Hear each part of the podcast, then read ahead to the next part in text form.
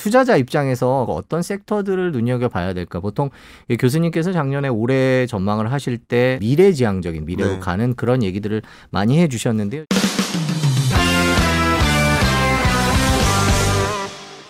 리쇼링 얘기를 해볼게요. 그러니까 어, 네, 미국 네. 바이든 행정부 얘기를 좀 해야 될 것 같은데 네. 이게 우리나라랑 삼성전자도 있고 뭐 배터리 회사들도 미국에 공장을 짓겠다라고 얘기를 하면서 저기 그 관련 종목에 투자하신 분들은 관심이 있을 얘기일 것 같아요. 그때 책 내실 때는 선거 운동 기간 아니었습니까? 그때 바이든 행정부가 될지 안 될지 모르는. 예. 상황에서 쓰신 예. 책이라 전 정말 신기한데요. 네. 뭐 물론 책에서 이제 바이든 정부와 트럼프가 둘 다 미국 네. 중심으로 갈 거다라는 네. 말씀을 하시면서 특히 미국 안에 supply chain을 만들어서 음. 이제 그 글로벌 supply chain을 바꾸고 미국 중심으로 갈 거다라는 예상을 하셨었어요. 그래서 네.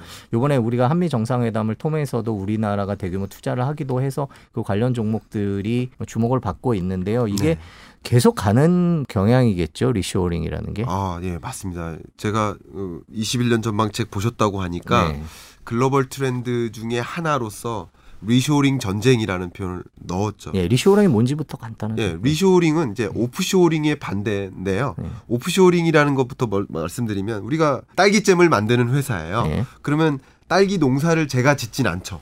그럼 딸기 농부로부터 딸기를 조달받잖아요. 음. 그리고 딸기잼을 만들고 제가 팔지 않아요. 마트는 또 마트 회사가 따로 있는 거죠. 이- 이런 걸 value chain이라고 하는데 value chain의 일부를 더 유리한 나라로 보내는 걸 offshoring이라고 하는 네. 거죠.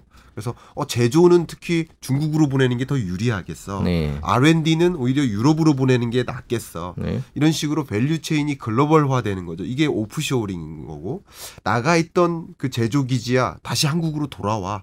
이런 걸 reshoring이라고 네. 하는데 이 계기가 한 번씩 있어요. 다. 예. 대표적인 계기가 2019년에 기억하십니까? 일본이 어, 우리 못 살게 굴었었죠. 예, 예, 잠깐. 그랬죠. 반도체를 구성하는 장비나 소재를 공급 차단하겠다. 그랬었죠. 그래서 그참에 우리나라의 가장 중요한 경제정책 기조가 뭐였습니까? 2020년 경제정책 기조가 소부장이었죠. 네. 우리가 만들자. 그렇죠. 우리가 직접 소재, 만들자 부품, 이거였죠. 장비 국산화. 그러니까 그런 계기가 돼서 그런 정책이. 예. 음. 근데 2020년에 코로나19 충격 때문에 global value chain이 붕괴된 거예요. 네. 셧다운되고 네. 우리 뭐 자동차 공장도 인도 공장 멈춰섰죠. 멈추고 예. 그러니까 그런 것들이 계기가 돼서 아 global value chain보다는 그냥 우리나라 자체적인 local value chain이 낫겠구나. 가까운 곳에서 아는 사람끼리 만들자. 그렇죠. 하는. 계기가 된 네. 것이고요. 네네. 특히 마스크 공장이나 네. 위생 이런 것들은 안보 문제이기 때문에 우리 스스로 생산할 능력을 갖추자. 독일이나 이런 선진국들이 마스크 공장 하나 없었던 거예요. 예를 들면 어, 다 중국에서 만들고 그러니까. 요아 이거 안 되겠다. 네. 해서 내재화하자. 네. 그래서 세계 각국이 리쇼링 전쟁을 펼칩니다. 음. 우리나라도 마찬가지예요. 네. 그러니까 우리나라는 그 정책의 이름이 유턴 기업 지원 정책. 네. 유턴하세요. 그럼 뭐 지원해 줄게요. 이런 겁니다. 이게 global reshoring 전쟁이 벌어지고 있는데 더더군다나 지금 중요한 것은 전쟁이 어디를 중심으로 반도체나 배터리와 같은 네. 유망 산업을 첨단 중심으로 산업을 중심으로. 예. 특히 2021년 상반기에 3월 달에 화재가 있었죠. 기후 문제도 있었고 네. 그래서 반도체 차량용 반도체 공장들이 줄줄이 문 닫았었죠. 네. 그것으로 인해서 반도체 에, 공급에 차질을 겪으면서 아 반도체 공장, 파운드리 이런 거 우리가 스스로 하자. 특히 미래 유망한 산업 같은 경우는 우리가 스스로 하자 하는 모든 에, 강국들이 굴기를 선언합니다. 네. 아, 역시 마찬가지 바이든이 되든 트럼프가 되든 그걸 선언할 건 매한 가지 아, 그건 정해진 길이었군요. 정해진 길이었어요. 예. 이런 트렌드는 누가 바이든이든 트럼프든 거스를 수 없는 그 트렌드라는 거죠. 여러분 패션은 유행이죠. 패션. 예. 근데 트렌드는 유행이 아닙니다. 음. 그 길이에요, 길. 가는 방향. 예. 예. 그러니까 트렌드를 보는 거랑 유행을 보는 거랑은 다릅니다. 트렌드를 본다는 것은 거스를 수 없는 변화인 거고요. 거스를 수 없는 변화. 그래서 제가 항상 변화에 투자하라 이렇게 말씀드리는 거죠. 음. 역시 global reshoring이라는 것은 구체적으로 어떤 기업이 그쪽으로 이동할 것인지 뭐 그것까지는 예측할 수 없겠지만 그런 방향으로 갈 것이고 특히 유망 산업을 중심으로 데려오고 싶을 거 아니겠습니까? 그렇죠. 어떤 나라든 예, 미국 대통령이면 세계에서 잘한다는 기업들을 딱딱 미국에도 공장을 그렇죠. 짓게 만들고 당연히 싶겠죠, 당연히. 싶겠죠. 예. 그렇게 하다 보면 자연스럽게 기술 교류가 일어나고요. 음, 예.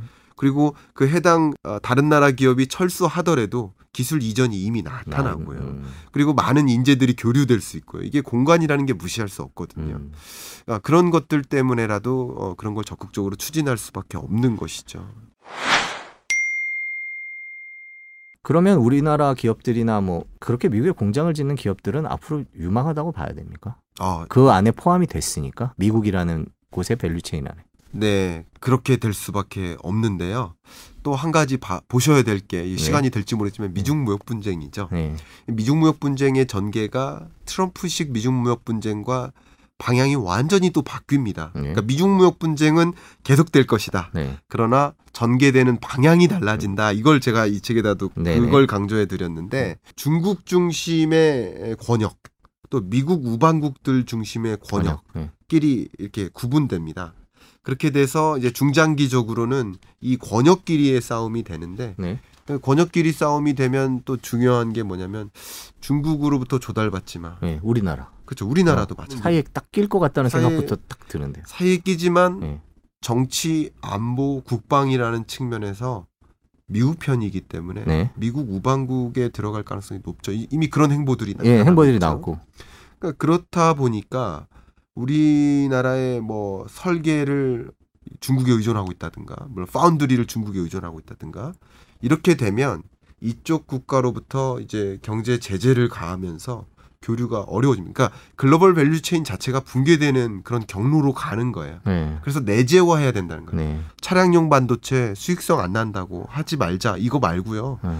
차량용 반도체도 이제 안보 문제이기 때문에 음. 해야 된다. 그럼 어떻게 하느냐? 반도체 기업들은 관심 없을지 모르지만 자동차 기업, 자동차 부품 기업, 혹은 그밖에 가전사들이 이 차량용 반도체 영역으로 진출할 수 있도록 그런 부분을 정책 지원해야 되지 않겠느냐라는 그 제안을 했었어요. 그런 식으로 우리도 모든 것들을 중요한 산업을 내재화해야 될 필요성이 생긴 거죠. 우리 정부 정책이 그쪽으로 가리라고 예상하십니까? 네, 그게 K 반도체 전략의 일부 포함이 되어 있고요. 네. 21년, 2022년 계획되는 그 정책 그리고 차기 그 대통령 선거를 위한 정책 공약집들에도 네. 어떻게 하면 우리 스스로 어, 어, 그런 유망한 산업들을 계속 가져갈 수 있을까에 대한 고민, 내재화 전략 이런 것들을 갖추고 있는데 제가 한번 가벼운 질문 드려볼까요? 우리나라 전체 수출의 몇 퍼센트가 반도체일까요? 20에서 34일 것 같은데. 아, 그래도 거의 맞추셨습니다. 19에서 20% 네. 정도 된다고 보시면 좋은데. 근데 반도체 품목 약 199가지, 한 200가지 품목 중에 반도체 혼자서 20%를 하고 있는 거예요. 네. 굉장히 중요합니다. 근데 자동차 한 대, 자동차 수출이 7% 정도밖에 안 돼요. 음. 자동차 부품 수출도 랭크 안에 있는데 6인가 7인가 그래요. 자동차랑 자동차 부품을 합해도 11%밖에 안 돼요. 네. 근데 반도체 혼자서 20%를 하니까. 그러니까 반도체 정말 중요하다는 거예요. 음. 적어도 우리나라 경제를 지탱하게 만들 만한 이런 중요한 산업, 주력 산업이라고 하죠. 그리고 미래 유망할 유망 산업 이런 영역만큼은 우리가 스스로 value chain을 어, 글로벌리 의존하지 말고 스스로 내재화할 수 있도록 하는 노력을 해야 되는데 미국이 그렇게 앞장서서 추진하고 있으니 우리도 그 안에서 적정한 수준의 아, 내재화 전략 예, 예, 그런 거 필요하다고 생각합니다. 네, 그쪽으로 가면 그쪽 분야를 한번 잘 지켜보시는 것도 좋을 것 같다는 생각이 듭니다. 에너지 얘기, 에너지 섹터 얘기를 조금 해볼게요. 네. 저희 책에서 보면 청정 에너지가 아, 네. 이제 많이 좋아질 그 대세다. 그럼 뭐 네. 정해진 미래죠. 솔직히 정해진 말하면 미래. 정해진 미래이긴 네. 한데, 근데 막상 올해 그 관련 주가는 그렇게 좋은 편은 아닙니다. 네. 올해 상반기 지금 네. 보면 뭐 바이든 행정부가 인프라 투자가 늦춰지고 있어서 그런 거 아닌가라는 얘기도 있긴 한데 전반적으로 오히려 그 친환경 에너지의 반대쪽에 있는 음. 기름값은 많이 올랐어요. 네. 어, 이거는 뭐 세상이 거꾸로 가는 건가? 이런 네. 다시 돌아가는 건가? 이런 생각이 들고 그러니까 금값은요 이 불확실성하고 같이 갑니다. 네. 그러니까 불확실성이 가장 고조됐던 시점. 네. 그게 2020년 2분기인데요. 그렇죠. 그때 네. 코로나가 퍼지면서 이거 뭐지? 하고 다 그렇죠. 공포에 떨던 시기였죠. 그러니까 불안하니까 우리 투자를 안전한 자산으로 옮기죠. 네. 그러니까 안전 자산의 대표가 금인 거고요. 금이 었죠. 예. 그러니까 금값이 2분기부터 시작해서 3분기까지 역사상 고점을 정말 매일 경신하다시피 했었어요. 네. 그러니까 그때 저는 금사시라고 했었죠. 네. 불확실성 고조되니까. 네. 작년 1월부터 그 말씀드렸어요. 네네. 코로나19 확진자 네. 우리 한국에 등장했다고 네, 네. 그 얘기 할 때부터 네. 금 사시는 게 맞다고 했었는데 네. 이제 금 파시라고 한 거죠. 네. 왜요? 이제 불확실성이 완화되고 경제가 어쨌든 제자리로 돌아가니까 그러면 경제 활동이 일어나면 당연히 산업의 쌀이라고 볼 수 있는 뭡니까? 에너지. 네. 에너지 섹터. 국제 유가는 올라갈 수밖에 없겠죠. 음. 2020년 2분기에 마이너스 37달러를 기록했습니다. 아, 기억합니다. 네. 그랬는데 지금 국제 유가 동향을 보시면 제가 또 성실히 네. 어제 그저께 아유, 발표된 감사합니다. 네. 미국 에너지 정보청이에요. 네. EIA. 네. 여기에서의 전망치를 저는 가장 신뢰하는 편이에요. 아, 네. 그러니까 EIA와 IEA가 있어요. IEA는 OECD 산하 어, 에너지 관련 기구라고 보시면 좋을 것 같은데 그 두 개 전망치가 거의 비슷합니다. 네. 그래서 WTI 기준으로 봤을 때 20년이 저점이고요. 연평균으로 21년 상승하죠. 그러니까 국제 유가에 투자하시라고 네. 어, 했던 거고요. 다만 지금 좀 시점이 바뀌는데요. 2분기까지 상승세가 고조되고요. 3분기 초반까지 네. 그리고는 이제 하향 안정화되는 음. 그러니까 국제 유가가 엄청나게 떨어진다 이런 뜻은 아니고요. 높게 유지됐던 2분기 이 음. 국제 유가가 유지될 것이다. 혹은 조금 떨어지는 느낌으로. 음. 그러니까 지금은 국제 유가에 투자할 시점은 아니라는 것을 좀 지났나요? 예, 이제 지난 거죠. 음. 예, 지금 이 시점에는 국제 유가에 투자하는 것은 아니다라는 것이고 청정 에너지, 그러니까 신재생 에너지라고 불리죠. 그런 것들은 음. 생각만큼 그렇게 투자자들 입장에서 우리나라에서 투자하신 분들 많거든요. 특히 네. ETF 같은 경우에 미국에 직접 투자하신 분들도 많은데 그거는 그렇게 많이 안 오른 것 같아요. 네. 아, 많이 안 올랐다는 얘기는 뭐 아직도 작년에 비해서. 시점이겠구나 이런 생각을 하셔도 좋고요. 아 그래요? 네. 그러니까 예를 들면 올 하반기에 유가가 조금 주춤하면 네. 반대로 이 반대쪽이 더 각광을 받는 시기가 오지 않. 그 당초 예상보다 좀 늦어지는 것 같아요. 예, 미국이 되게 예상보다는- 바이든 행정부 이후 되게 빨리 막 확 바뀔 것 같은데. 아, 이제 초기에 그런 영역들이 크게 상승한 거 맞습니다. 네. 초기에. 그랬다가 조금 어. 상승세가 네. 좀 주춤해졌다가 네. 근데 저는 이제 항상 말씀드리는 게 어제 사고 오늘 빼고 이런 투자 말고요. 네. 중장기 투자, 멀리 보는 투자, 아, 잃지 않는 투자 하시라고 이렇게 항상 강조를 하고 있는데요. 그런 관점에서 이 친환경 산업은요. 음. 정말 거스를 수가 없습니다. 세계 각국이 탄소 배출권 거래를 해야만 합니다. 네. 우리나라도 탄소 배출권 거래제 이제 3기에 돌입합니다. 2021년부터. 네. 그러면 많은 기업들이 탄소 배출을 할 수 있는 권한, 권리가 정해져 있어요.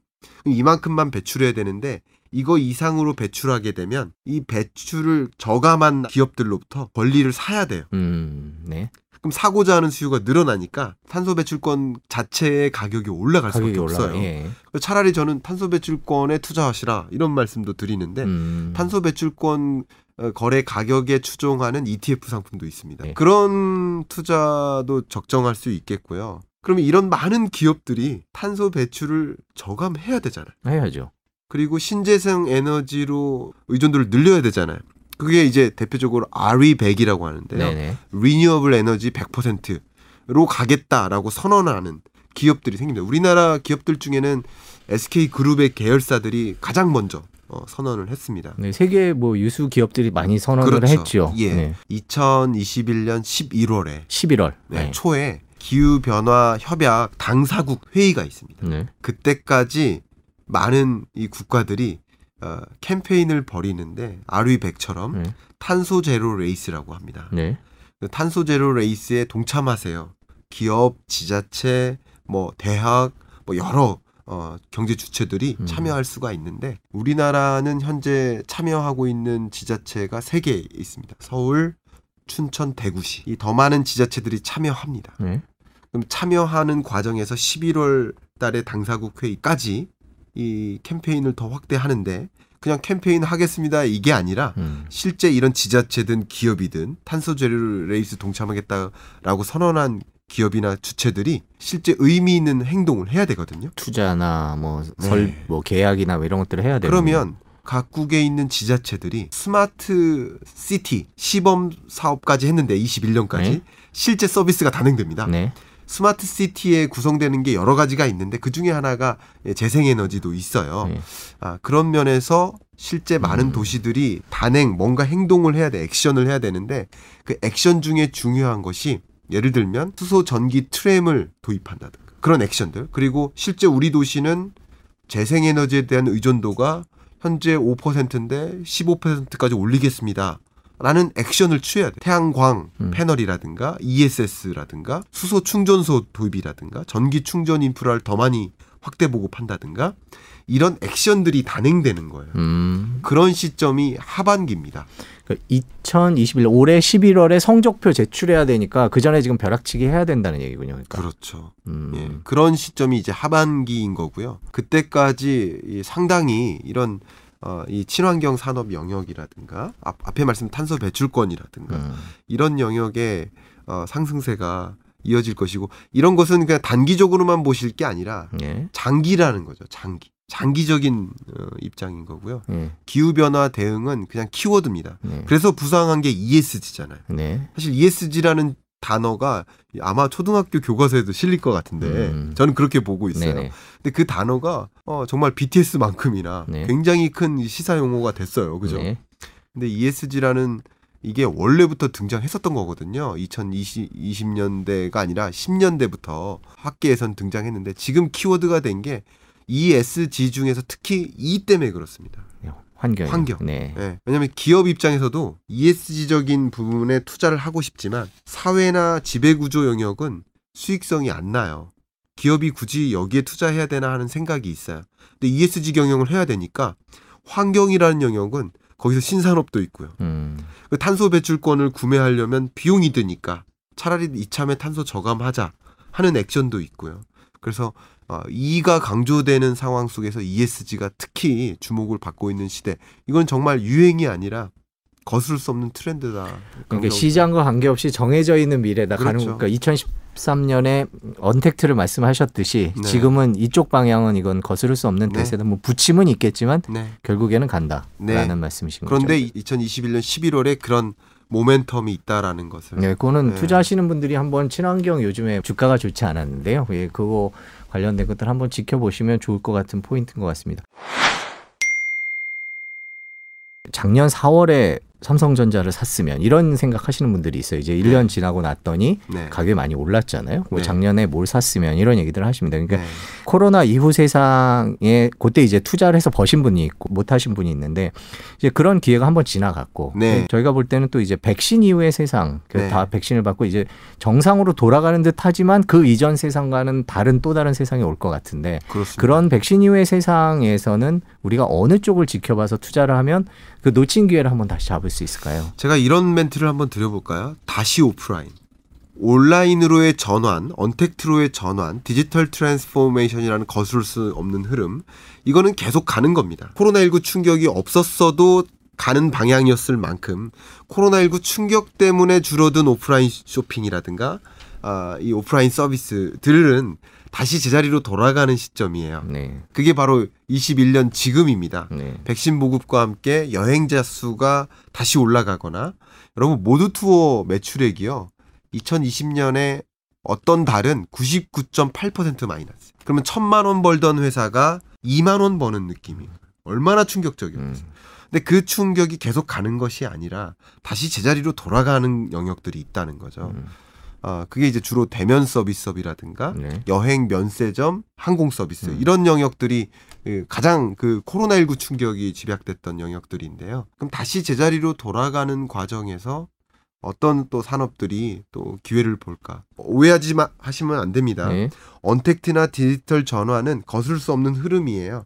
근데 어, 생각 이상으로 더 호황을 본 영역들이 있는데 이런 영역들은 생각 이상으로 호황된 그 부분만큼 상쇄되고 오프라인 쇼핑이 다시 제자리로 돌아오는 아, 이런 상쇄 효과가 분명히 있을 것인데 그런 것들을 좀 기회도 좀 보시면 좋을 것 같고요. 네, 그리고 이 코로나19 이후에 이참에 그러면 구조적으로 변화시키자 하는 영역들도 있습니다. 네, 대표적인 거 하나만 말씀드릴까요? 제가 요즘 기업에 강연을 가면 사람이 앞에 없습니다. 카메라만 앞에 있죠. 네. 예, 마이크를 하루에도 여러 번 네, 꼽았다 뺐다 합니다. 근데 어떤 교육은 다시 제자리로 돌아갈 거예요. 네, 왜냐면 호흡이 중요하고 교감도 중요하고 네. 그런 것들이 있거든요. 근데 어떤 것들은 다시 제자리로 못 돌아가요. 어떤 것들이 있냐면 예를 들면 모 그룹사의 주재원 교육 과정을 갔었습니다. 음. 그럼 그 주재원 교육이 300명이 120개국 국가에 흩어져 계세요. 주재원 교육이 원래는 코로나19 전까지만 해도 다 모여서 하셨거든. 그런데 지금은 각자 자기 국가에 자기 나라에서 주재원으로 있으시면서 라이브로 강의를 들으셨었어요. 자, 이런 변화는 코로나19 충격 때문에